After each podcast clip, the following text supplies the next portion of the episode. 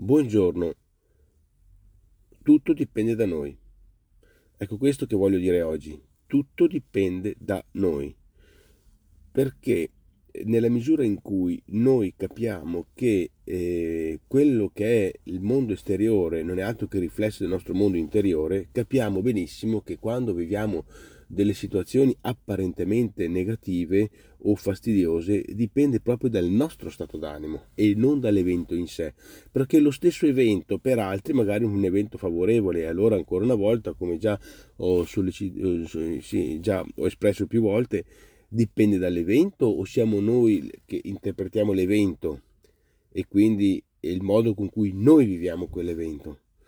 Perché questo si chiama coordinamento, coordinamento delle nostre intenzioni, perché nella misura in cui noi eh, viviamo questa serie di situazioni come una serie di fastidi, ecco, ecco, non sono altro che situazioni nostre interiori. Quindi la tendenza al negativismo, che evidentemente qualche volta ci invita a esserlo perché siamo tendenzialmente magari portati a vedere le cose in maniera negative ecco evitiamolo però questo ma lo, lo evidenzio ci costringe quasi sempre a fare cosa? Ad esprimere insoddisfazione, ad esprimere in modo così dissonante, vorrei dire, e a scegliere cosa?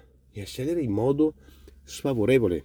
Questo è il focus che voglio eh, oggi eh, mettere in risalto, cioè quando noi, eh, lo ripeto, andiamo eh, tendenzialmente verso la via del negativismo, noi costringiamo noi stessi quasi sempre ad esprimere insoddisfazione per le cose, qualsiasi esse siano, positive o negative, ma noi le vediamo in maniera insoddisfatta e quindi andiamo a scegliere direzioni sfavorevoli.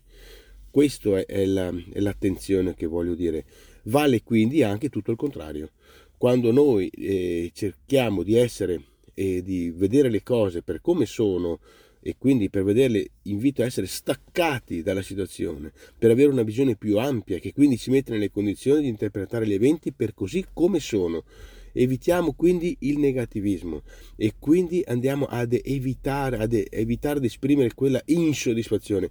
E quindi una volta fatto questo noi siamo nella condizione di prendere direzioni favorevoli, positive e quindi di fronte a questi bivi negativi o positivi noi andiamo a prendere quel bivio favorevole e quindi positivo che ci mette nella condizione di interpretare la vita per così come è e non perché e non come noi diciamo la interpretiamo dal nostro interiore. Quindi stacchiamoci per avere una visione più ampia ed interpretare gli eventi per così come sono. Grazie e buona giornata a tutti.